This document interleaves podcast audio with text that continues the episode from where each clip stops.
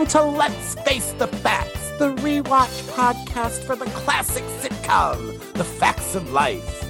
Join us each week as we synopsize, analyze, criticize, and ultimately idolize the show. And now, here's your host of Let's Face the Facts, the wonderful David Almeida. Welcome back. It's another week, another show. Thank you for downloading and pressing play. Hi, Matthew. Hi, David. I am in just such a light, chipper, happy mood. And I mean, who wouldn't be after watching this week's episode? Wouldn't you agree? Oh, yeah. It's an upper. Yeah. A, a veritable riot laugh fest. Oh, it's a killer diller. Sacco at the BO, as we were Mm. saying on the, the Mr. Magoo episode of the, the Patreon show. Uh, wow. Season 9, episode 18, Less Than Perfect. Whew. From February 20th of 1988. And uh, whew, uh, kind of a, a little bit of a legendary episode. Probably, I mean, I I would say uh, uh, in, unequivocally the most 1980s sitcom very special episode that they do considering there are earth-shattering life-changing things that happen in this episode that are then completely abandoned for the future. Yes. like I, mean shockingly so shockingly. And uh, i'm not going to let it get to me matthew i'm not going to be mad at it this week that's that's not who i am anymore this is Oh. this is whimsical david who is going to laugh and celebrate And Blair- there's no reason for you to get it all upset about it this week. You should get upset about it the next couple weeks when there's, you know, no reference of it. Yeah, that's right. I'm going to save my anger for a future time. So, uh, we want to get let's get going with this. I have a couple of facts. Facts. You ready to Oh. hear them? I would love it. So the episodes were shot out of order again, not too horrifically or weirdly so, but just as an FYI, this episode was shot before the first time in Let's Face the Music, the two previous weeks. Mm. So that's why we had Marian Deaton directing two weeks ago. John Bowab returned last week, you'll recall. But now we have Valentine Mayer back to direct. It was actually a two week, back to back, two week break for Mr. Bowab. So we're hoping he had a good vacation. Maybe, maybe somewhere down in Rio. Maybe. What do you think? What do you think? The Poconos? I think maybe he went to Natalie's grandma's house in Miami Beach. Oh yes, that would be great. Richard Mall's house could could have flown out to Malibu. That that's actually not far. You can drive there from the TV studio, can't you? Mhm. I I would. so the second facts fact that I have for you is uh, subslikescripts.com. That's the website that I use and I often uh, promote, even though we don't have any type of a link or promotion deal. I don't know who they are, and I'm sure they don't know who I am. Uh, but I do use them a lot to refer to the subtitles that they have somehow pulled off of the DVDs and made text scripts out of. It's really helpful. Where episodes 17, 18, and 19 are not available, they're just not there for some reason. And I have to admit, I did not realize how often I refer to them. I didn't appreciate them until they were gone, Matthew. Can't you just turn on the closed captioning on your DVD? No, the, the ones I have that I ripped off of the DVDs, the subtitles didn't uh, make it into the encoding. So when you go look uh, at the subtitles, when I pull them up, like in the uh, in the QuickTime player, they're not there. But I liked having the text of it available that I could just scroll through visually rather than have to actually watch the show. Uh, anyway, that's all. Not really a big deal with the facts. Facts. We ready for some nuts and bolts? Please. The episode was written by Martha Williamson. We've heard her name before, and she's a producer on the show. This is number seven of eight episodes that she would write. She previously wrote Concentration in season seven, which is one of our favorites. Oh yeah. Yeah. She also wrote Another Room, Off Broadway Baby, A Star is Torn, and This is Only a Test. in season eight. And this season, she wrote Down and Out in Malibu, part one. As her penultimate show, next, the last thing we're going to see she writes will be Big Apple Blues. Hmm. If you remember, she's the writer producer who now does the signed, sealed, and delivered series of made for TV movies on the Hallmark Channel. And as previously mentioned, Valentine Mayer directed the episode. Valentine was sort of always the second string substitute director whenever John Bowab didn't direct, and they didn't turn it over to Marian Deaton, their associate director. This is Valentine's sixth of six episodes. His swan song. Oh. What a way to go. he previously directed The Candidate in season seven, A Little Chill, and This Is Only a Test in season eight. All right. You want to do the, the short TV guide synopsis? In this episode of The Facts of Life, Beverly Ann buys a box of dirty books. yes. Yes, she does. Yeah. I would say thank you for bringing up the B story, but it's barely, barely a B story. Wouldn't you agree? It's almost like a setup. Like they have to give them something to do before Yeah. the big before the big news hits. Yeah. And the way that they attempt to connect this to the main plot is that uh, she gives the books to Pippa because Pippa has to do a book report on some sort of a biography of a great American industrialist. Yeah. And there's no library at Peekskill. So No. yeah, you're gonna have to rely on any and all of your old books. Yeah. hmm And uh, there's no library on the campus of Eastland, the school that you go to, that is named after Blair's grandfather. Hello.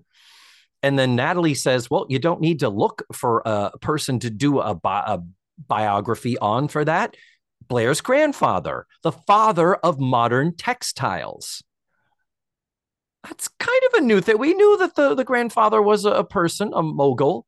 I thought she said great grandfather. Did oh, did she say great grandfather? Yeah. Well, let me look in the sub like scripts transcript. Uh, Uh-oh. uh, oh no. whap, whap.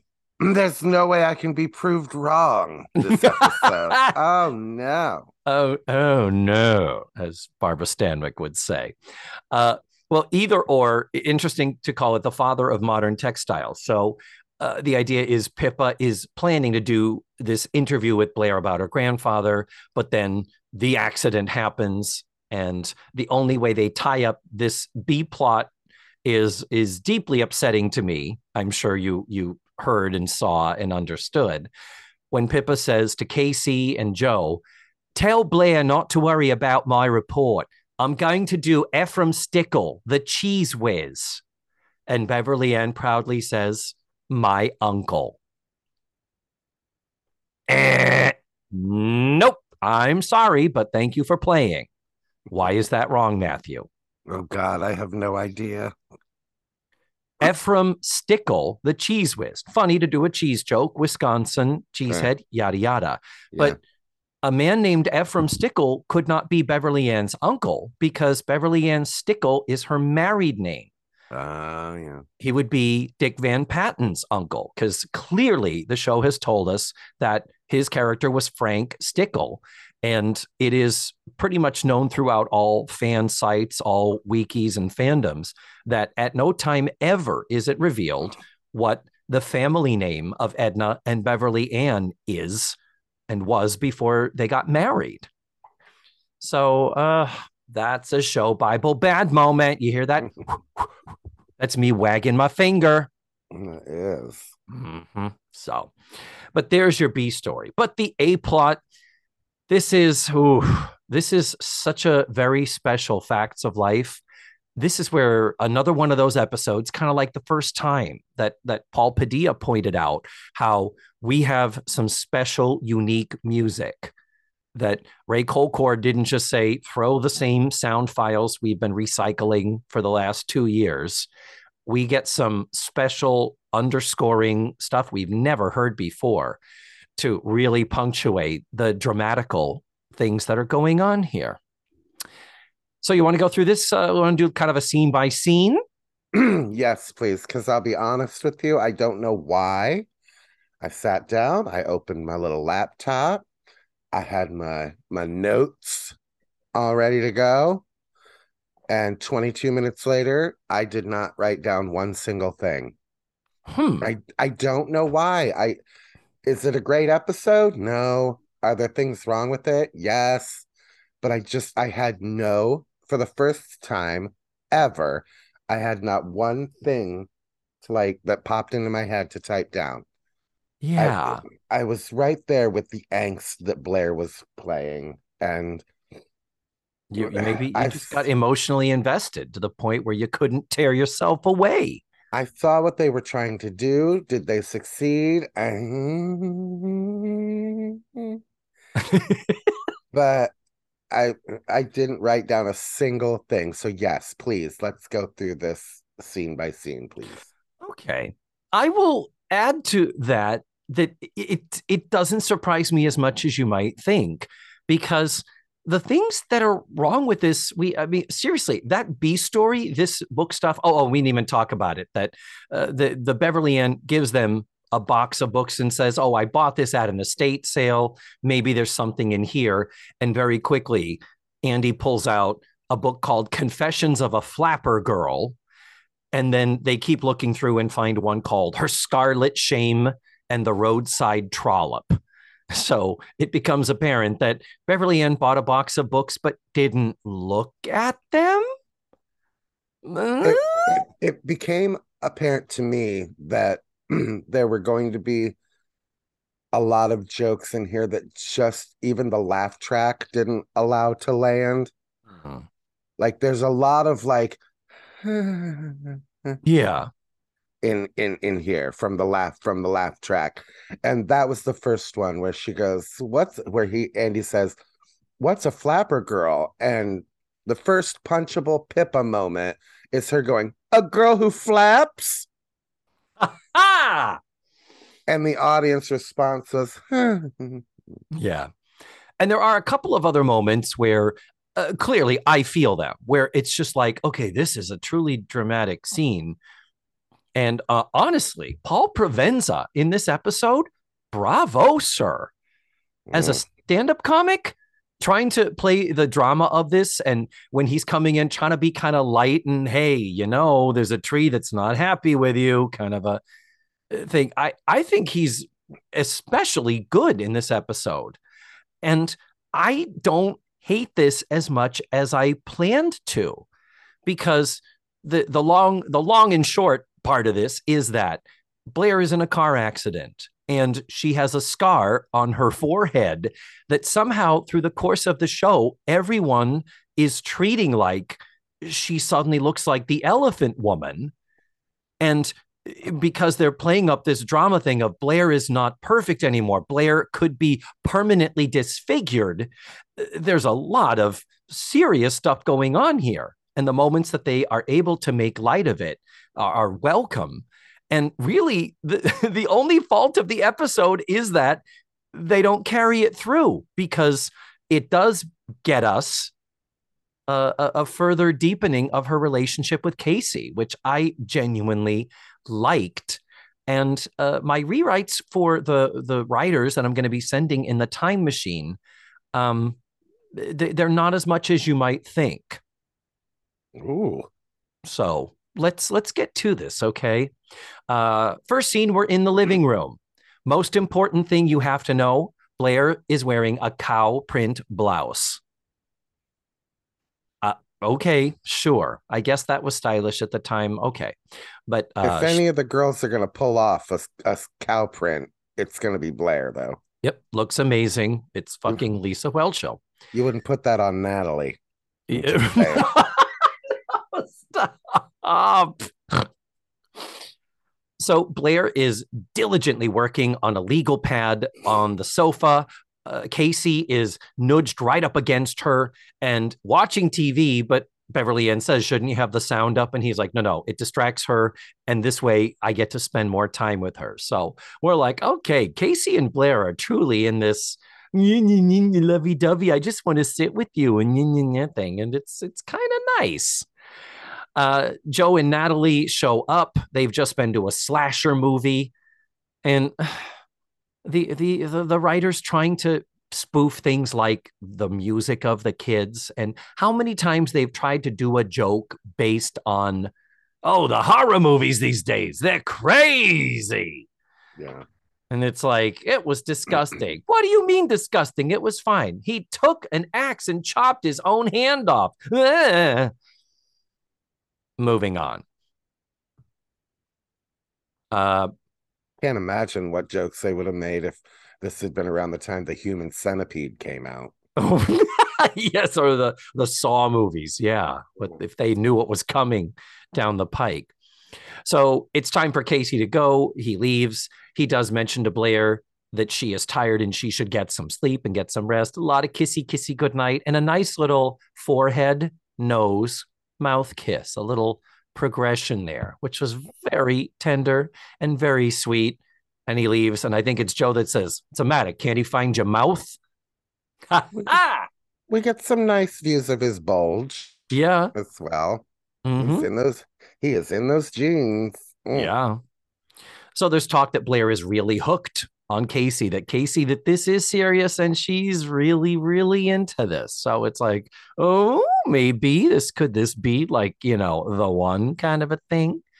And then he comes back saying his car won't start. And Blair, even though she is overtired, insists on driving him home. So we already see a little bit of a setup of what's happening here, what they're what they're going to be going for. Anything in that scene? Anything jump out at you before we go on to the next scene? No, not I got no notes about it. So well, as as I as I'm describing it in such vivid detail as though you're reliving it. yeah. Next scene, still in the living room, late at night. Pippa is waiting up for Blair because she's supposed to do this interview slash paper. Uh, but they mentioned Blair's been gone for two hours when Beverly Ann comes down from the stairs. And then Tootie comes home. Uh, what'd you think of Tootie's outfit? Do you remember what she was wearing? Oof. Where was she? The dinner for Republican women? What was she wearing? She was wearing, I think I would call Beverly Ann's outfit later with the scarf over the shoulder, more of that Republican woman thing. Tootie is wearing a black long sleeve, long pant jumper, a one piece, uh, no hat, uh, massive shoulder pads, clearly trying to offset how busty she is. Uh, but it's a good look. It's, it's, you know, making a straight single line of her figure. It's flattering. It does look a little bit like a Star Trek uniform.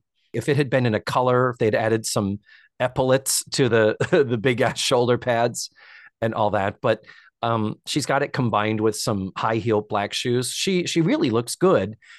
Again, she is a drama student. She's going to drama school, but this was I guess she was out late on a date with Jeff, so I guess she would have been dressed for dinner, dressed for dating. But yeah, a little formal, a little formal, but you know, this was before the pajamification of America.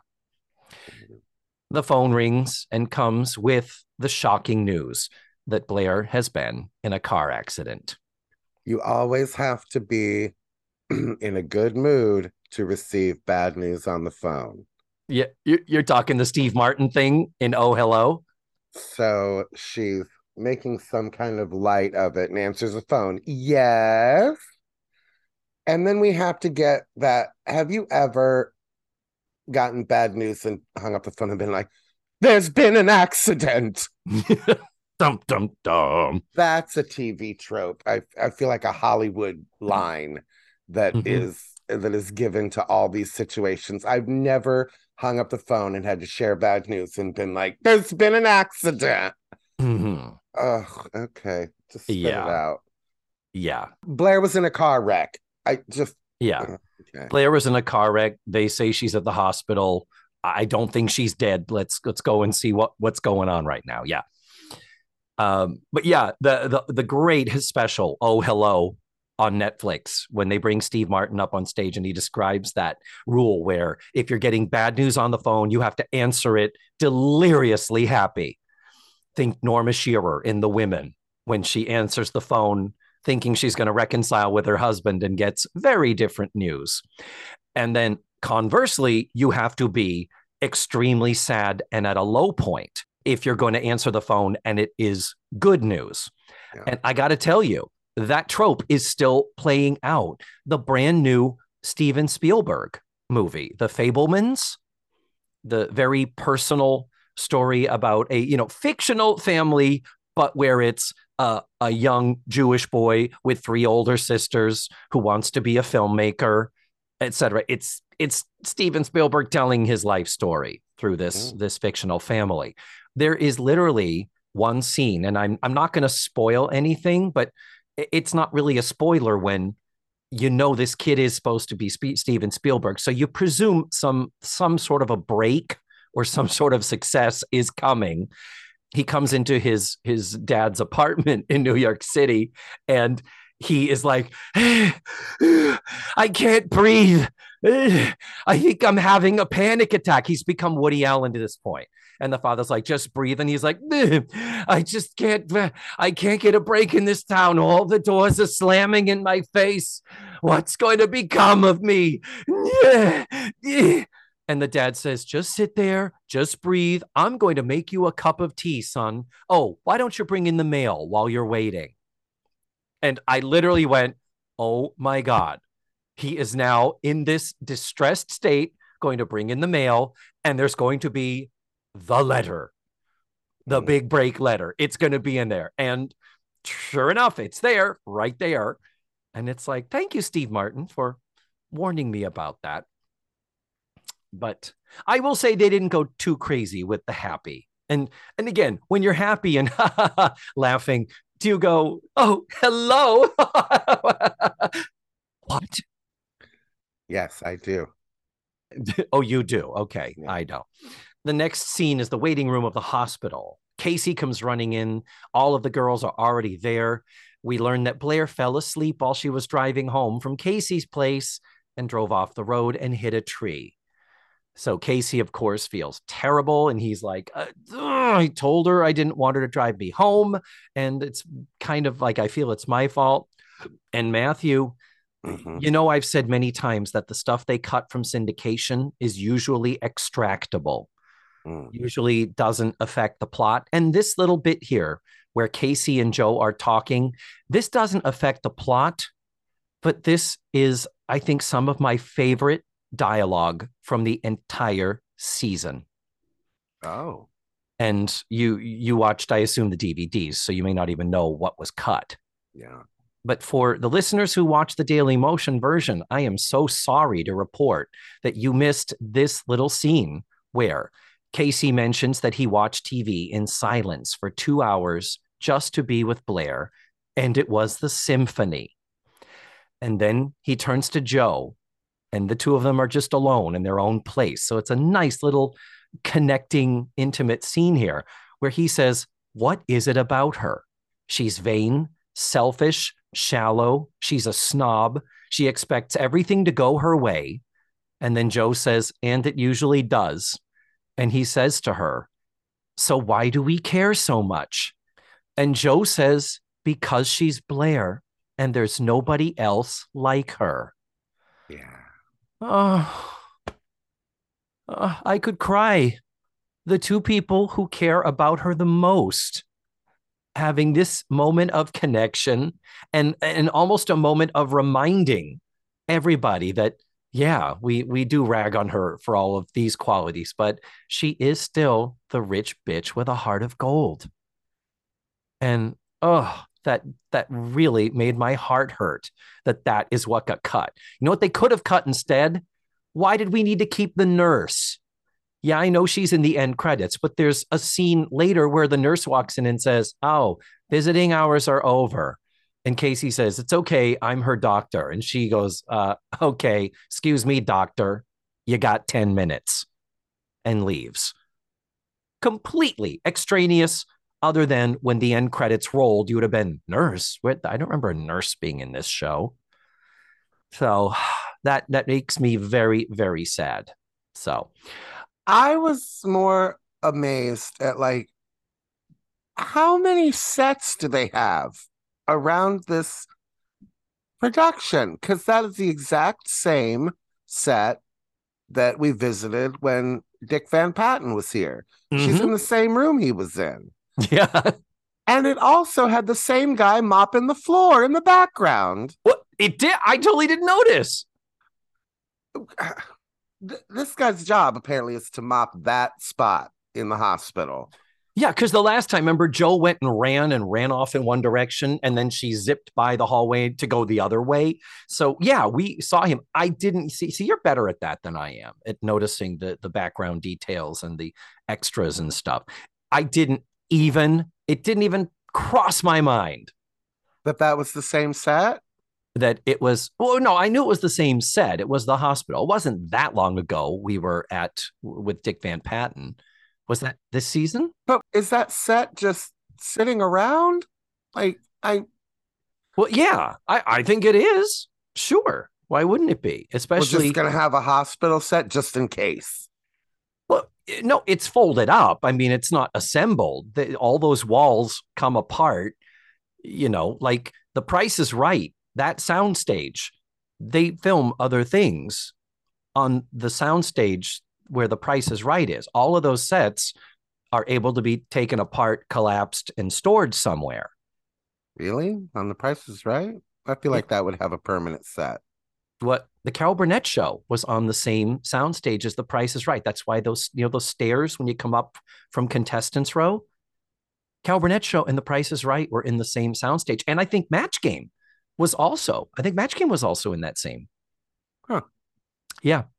So yeah, I it doesn't surprise me at all that there, there's got to be a warehouse with sets, and whoever the set designer is, they probably designed and built them and said, "Well, tuck them away as long as we have room to store them." Yeah, that doesn't that doesn't surprise me much. I'm looking up how long ago it was that we had Dick Van Patten on the show. It was, it was oh, it was season eight, episode twenty. That was last season. Good God, feels like we just did that, doesn't it? Yeah, it always feels like Dick Van Patten just left. Whenever you see him or think about him, you're like, ugh, you again. But yeah, wow. But the the I'm I'm more fascinated with they said, okay, well, if it's a hospital, you need the janitor mopping the floor. That's what brings a hospital to life. Uh, more nurses, medical personnel. Nope. Janitor. Yeah. So then the doctor shows up. Ron Fassler is the actor who plays Dr. Nichols. This is his only Facts of Life appearance, 83 acting credits in a 36 year career, tons of one offs, plus two writing credits, one thing I don't recognize, and one episode of Murphy Brown. Just out of the way. That's so weird because when I when he first walked in, I was like, he looks like Miles from Murphy Murphy Brown. Oh, he does, doesn't he? Yes. Grant Shaud, the wonderful. But the doctor says Blair is lucky. She's going to be okay. She's bruised, banged up, no broken bones, but there was some trauma to the head. So we want to keep her overnight for observation. I mean, of all the hospital speak that they write poorly for sitcoms, I was like, I'm I'm okay with this. I was ready to go. I had I was had both barrels loaded here to start shooting holes and all this, but I'm like, oh, okay, that makes sense. Wow. Then later we have the hospital room where Blair is. Oh, the only other thing about the scene in the waiting room of the hospital. At one point, Andy and Pippa show up with the coffee cups. Is that a trope? I don't know. I haven't spent much time in a hospital waiting room, thank God. But the idea of one character going and getting coffees for everybody Yeah. that seems to be a convenient thing that all TV shows are like, well, that's something we can have them doing instead of just all sitting there.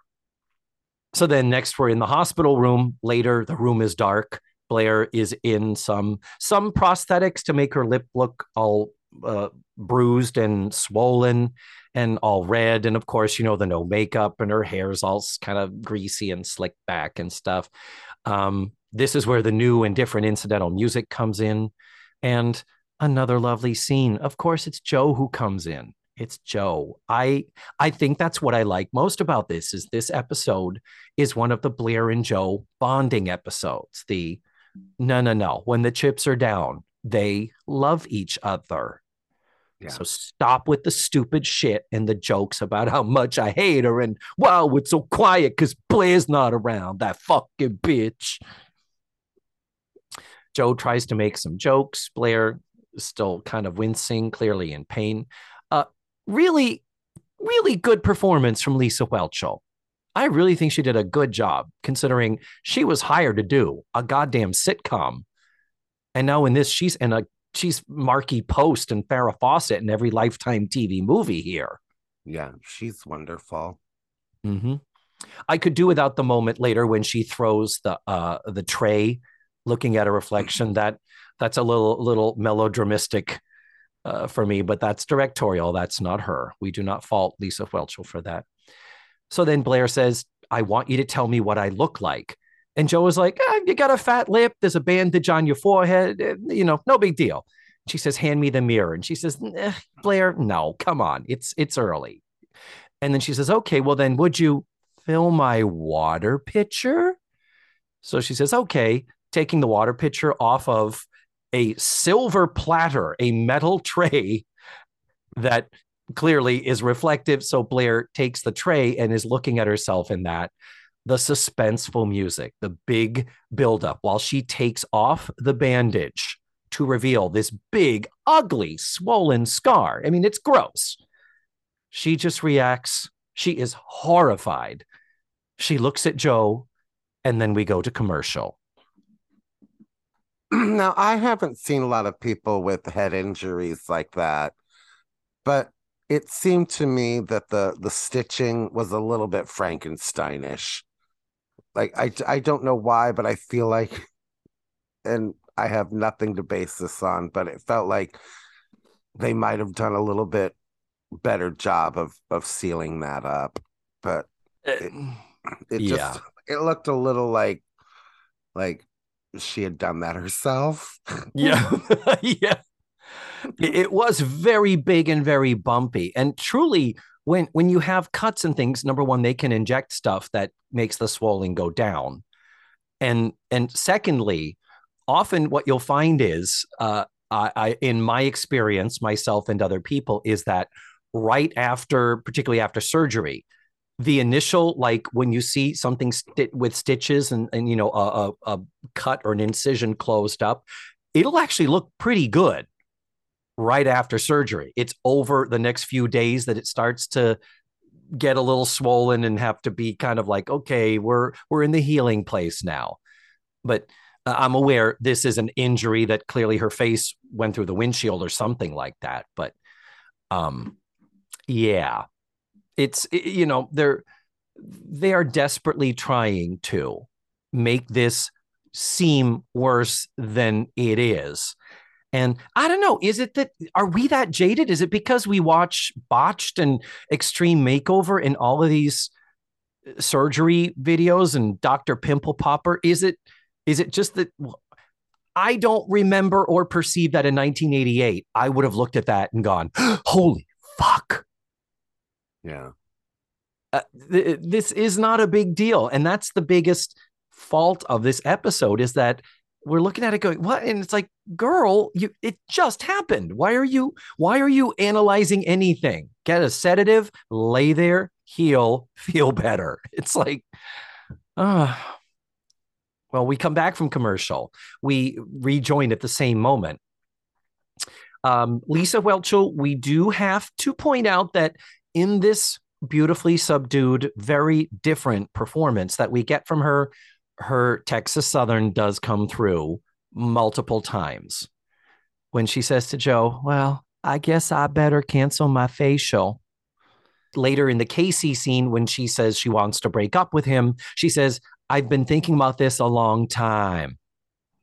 Time. Little, little more Southern there but uh, forgive me for getting ahead of myself. I would normally be very, very angry with someone else.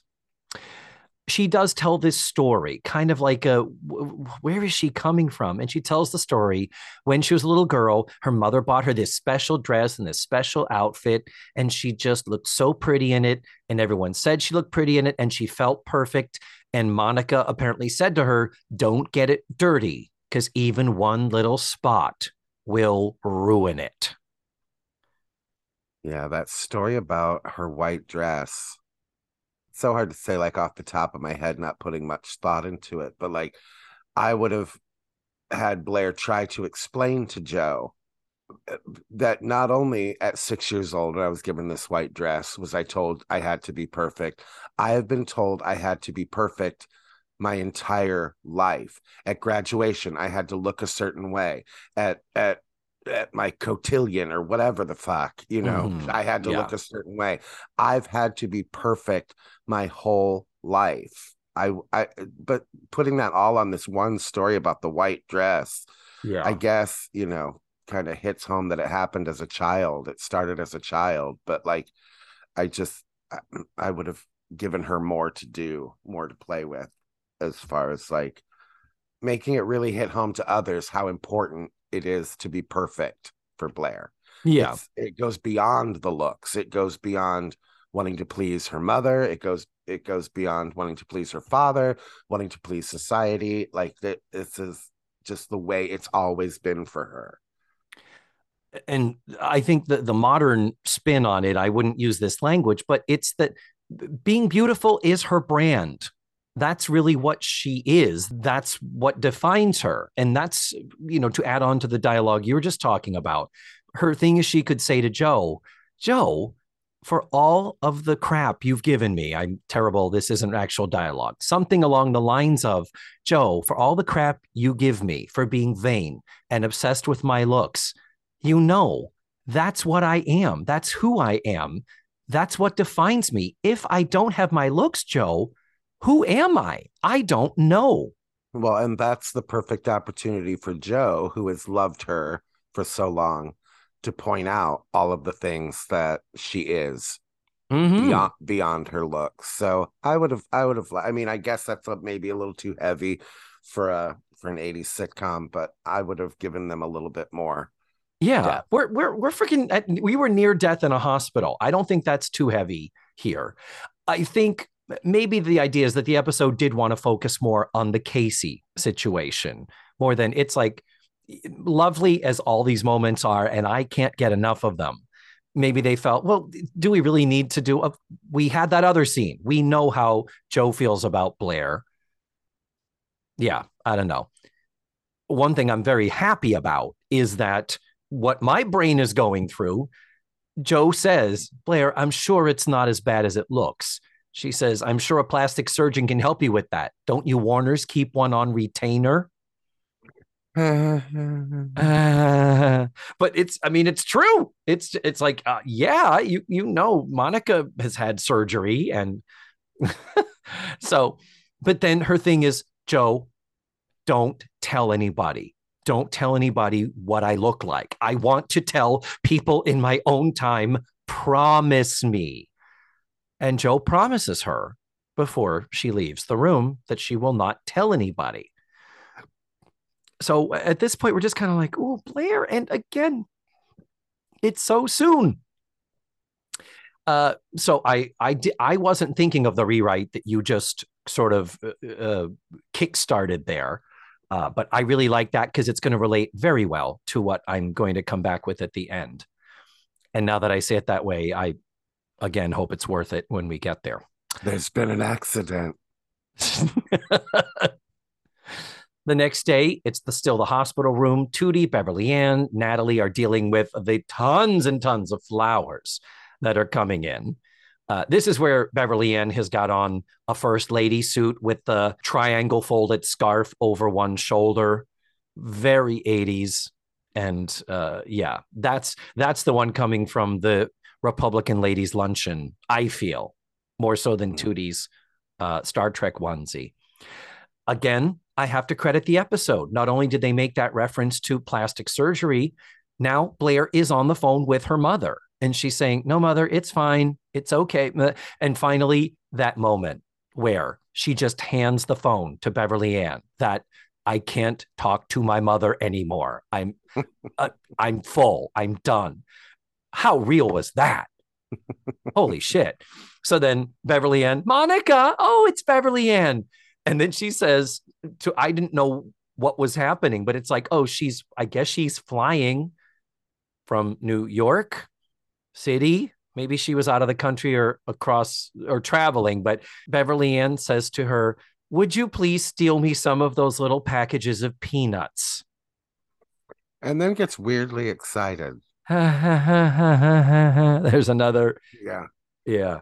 And then gets Weirdly excited. Yeah, Like, that sitcom. Yay! I'm gonna go into the other room. Yay! Yeah, that's. Oof.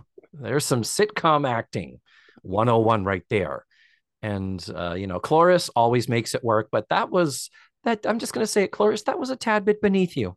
Hmm. then finally, Casey shows up. So uh, the girls clear out. Blair is trying to kind of hide her face and cover up. Casey is so sweet and so supportive.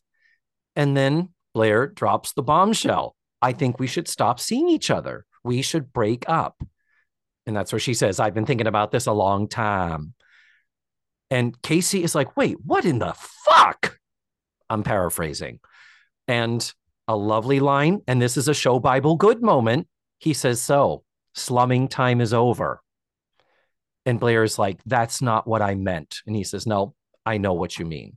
And he leaves. True. We're talking about he's a mm-hmm. social worker. We're, we've talked about there's always been a status issue in this relationship. And the few times we've seen it, yes, spot on. Gotta credit the writing. Then another weird thing, we get more of our interesting, new, different music cue music, but it's a hard cut. Everything else in the show has been a dissolve and a dissolve.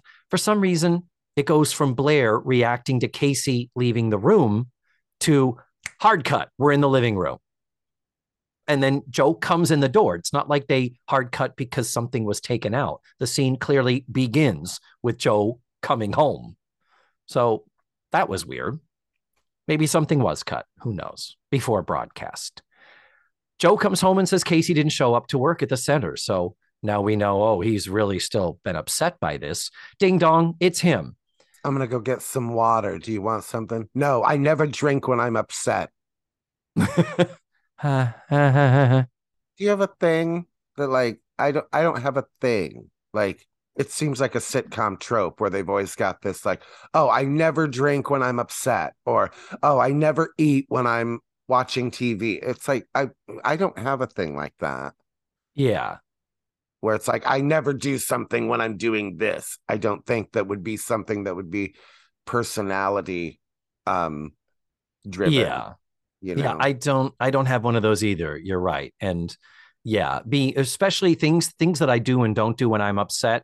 Being upset would imply I have any sense of connection to my feelings, which Yeah. I don't. So the general umbrella of everything that is me is I eat when I am upset, angry, lonely, tired, bemused. you know, that's Yeah. to me, I'm just like, eh, I, I guess food, my food is my feelings. So yeah, that got a little dark. That went a little deep. Having having some having some feelings about things, and let's let's talk about the facts of life. Okay, back to the show. We'll talk about that another time. so Casey again, Casey and Joe bonding. Now they're friends and like coworkers. I really, I, I've got to admit, I really didn't care for Casey's presence in the show at all when I first was watching these and digesting them for the first time a few years ago. But I'm like, oh, I really like Casey. And I really like how he's okay. Joe is his coworker and his girlfriend's best friend. So him going to Joe saying, What she broke up with me. What the fucking shit? You know, you know, help me out here. And Joe immediately knows it's her girlfriend. She's like, she knows what's happening, that this has to do with Blair and how she thinks she looks. So then she says, I'll be right back. She goes into the kitchen, goes to Tootie and Natalie. I need some advice, guys. And Tootie and Natalie say, From who? Eh. and she's like, From you.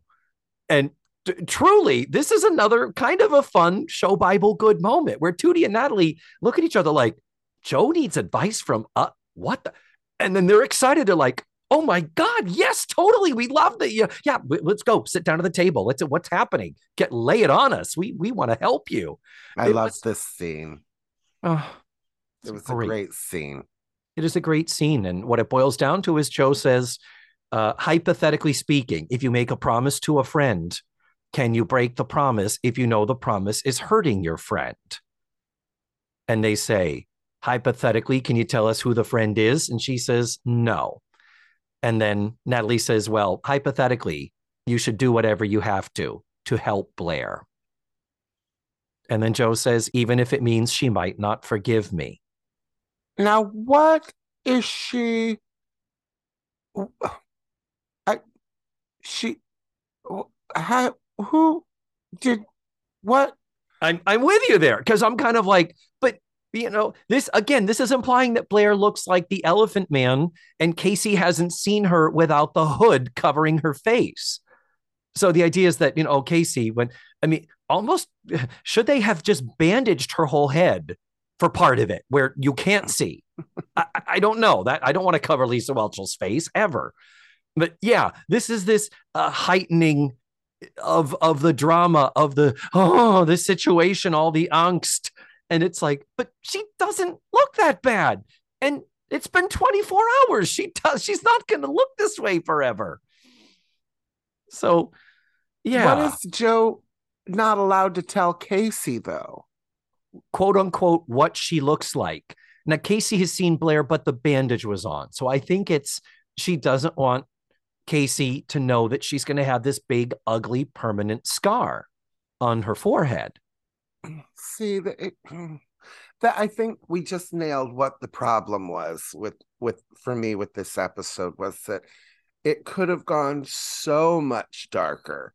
And and I don't mean darker, but like it could have gone so much deeper than just a cut on her forehead to make Blair like to make it it just it all seemed so like mm, like in that episode of the Golden Girls where Dorothy has to have surgery on her foot while the other girls are dancing and they act like Dorothy will never dance again. Was Dorothy a dancer? Like, but it just, but like, I just, mm, I don't know how to verbalize it. I'm sorry. That which is sucks for somebody who is on a podcast that they don't know how to ver- verbalize their feelings. But I, I didn't think there would be anything wrong with Joe having a conversation with Casey about Blair like they did before and yeah. without breaking her trust or whatever. Because it, it, it's never a moment where where Blair says fuck it Joe I'm never speaking to her again. Mm-hmm. the closest uh, the closest we get is the next scene starts in the hospital room and casey comes back kind of angry and you know he's con- being confrontational when he says so we just going to wear bangs for the rest of your life? And she says i'm going to kill joe. Meaning instantaneous she's like oh she fucking told him. That's it and that's a laugh i mean and, and uh, it's kind of earned ish but i'm with you that the, the problem with the episode is how heightened this is. It's one thing that in blair's mind it is so terrible it's lovely that joe is honoring this promise so much. I mean that is commendable. But joe should be the one joe being the the, the, the you know practical one. She's like she's freaking out because she's got this cut in her forehead. It's probably not even going to show anything. You'll probably won't even be able to see it in two months. So uh, yeah. And I feel like as as Casey it like I might have accepted okay you don't want to see me anymore but I might have had a conversation with Joe I'm not going anywhere she owns the building that I work in yeah So it's been 24 hours since a major accident happened. I'm just gonna step back a little bit and yeah let her let her adjust and yeah i'll call her on saturday yeah, yeah, Yeah. exactly. But yeah, So- everything is heightened. This is all again the melodrama of it. Everything is heightened. Um, this is the scene where the nurse comes in. Uh, Catherine Paolone or Pao Paoloni, P A O L O N E, plays the nurse. This is her only appearance on The Facts of Life. Forty-three credits in a twenty-three year career. Uh, so this is where Casey says to Blair, "You'd give up a promising relationship because you're afraid you're afraid to face me with a scratch on your head." And then she dramatically takes the bandage off. And again, it's like this is like removing the hood from the elephant man, where you're like, Yeah. oh, and Casey throws up on the floor, kind of a thing. Yeah. But he does react kind of like, okay, that's that is more than a scratch. Uh, Okay, I'll give you that. But then she says, everything has changed. I'm not the same person anymore. Blair Warner was a flawless beauty. And the audience does laugh a bit at that. It is funny that she still could say that about herself. But then she says, I'm not anymore. Even with plastic surgery, there will always be a scar. And see, uh, again, one phrase would have given us a little more sympathy. Blair Warner was supposed to be a flawless beauty. Mhm. I would have accepted that. But for her to be like, Blair Warner was a flawless beauty. Okay. It just- Yeah. mm. Yeah. I do like Casey's switcheroo, where he says, Well, you know what? Maybe you're right. I guess we should stop seeing each other, but uh, let's stay friends, okay? Bye. And he walks out the door. And there is a moment where Blair's like, Okay. And then he comes back in and says, Is that what you really expected me to do? Real? Come on. You thought I'd walk out on you? And he says, Give me a little more credit, lady. And then she says, I'm damaged goods. I've spilled something on my white dress. I'm less than perfect, which would be a great title for an episode of a sitcom. Yeah. And then Casey gets the line, and I love this. This is good, where he says, I hate to break this to you, but you've always been less than perfect. I can write a book on how less than perfect you are. The next WTF line is, I never liked your nose. Yeah. What's that about? That is literally one line so that we had the final line for the episode. And awful, terrible. What were they thinking? I never liked your nose. And she says, My nose? And he says, The point is, I love you anyway. Moment when he realizes what he just said. He said, I love you. And then he goes, Oh God, who said that? And starts looking around the room. And then he says, I love you just the way you are. And a scar isn't going to make any difference. So he starts showing her scars on his arms and legs. And at one point she says, Okay, that is disgusting. Put that away. And he says, So do you love me any less? Or at all, for that matter? I love you, Paul Provenza. I know. And Blair says, Yes. And then he does say, Which one? And this is where Blair comes clean and says, I love you very much. And then he does the same kiss that we saw him do earlier. He kisses her on her forehead, on her nose, and then on the lips. And there's this beautiful, tender moment, and they're hugging. And then she says, Now, what is this about my nose? Boom. Waka, waka, waka. Shoo. boop. Come on, now. How else are they going to end that episode? That was a great little button. Come on. Come on.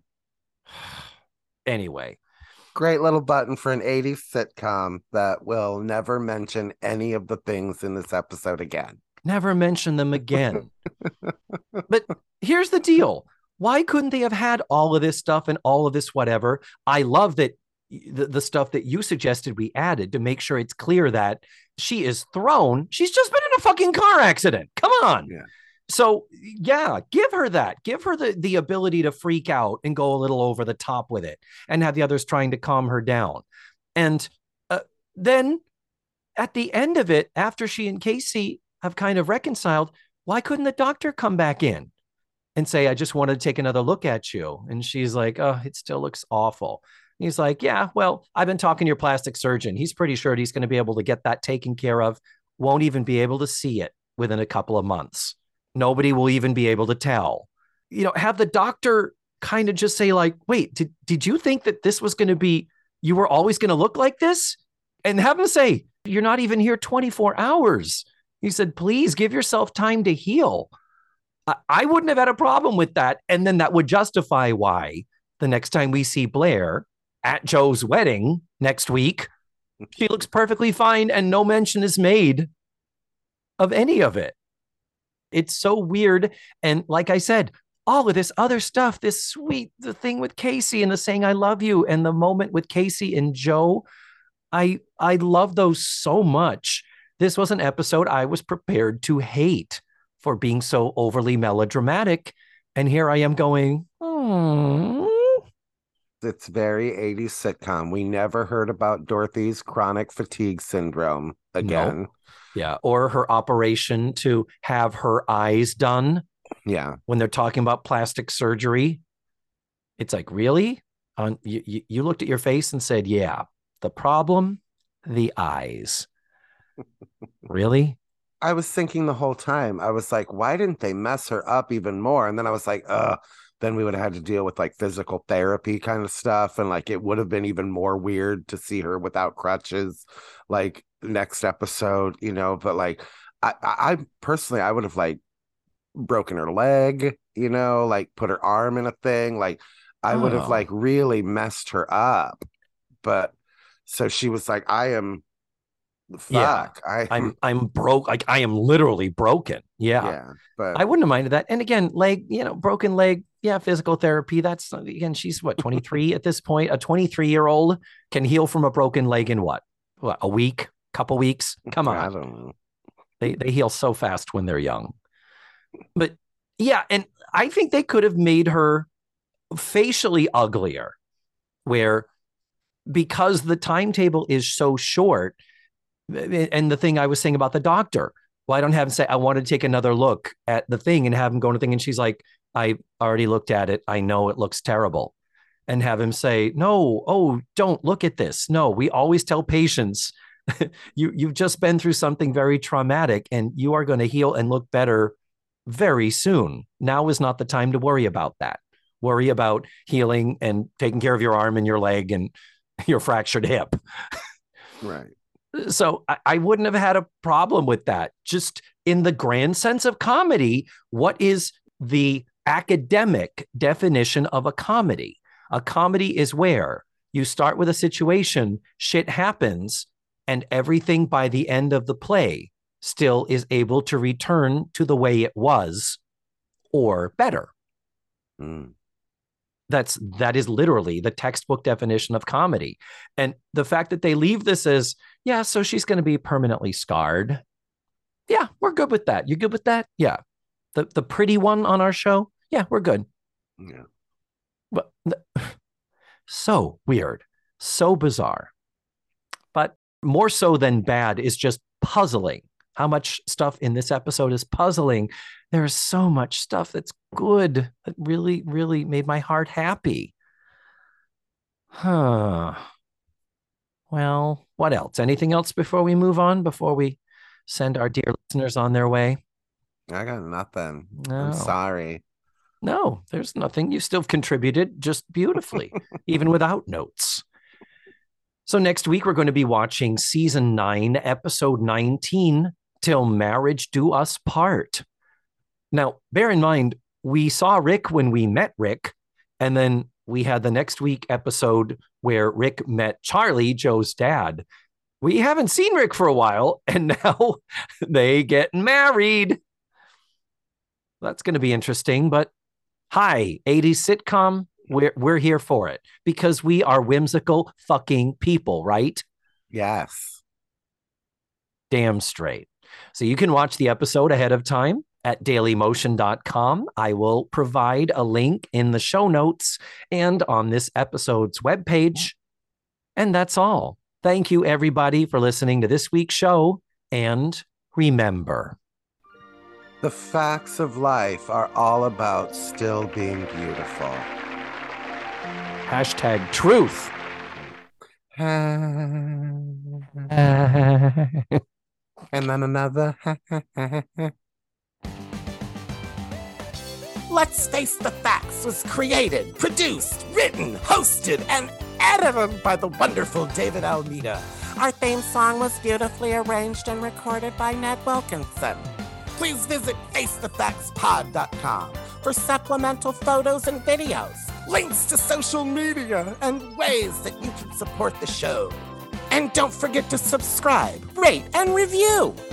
This is Matthew Arder saying tune in again next week for another thrilling episode of Let's Face the Facts.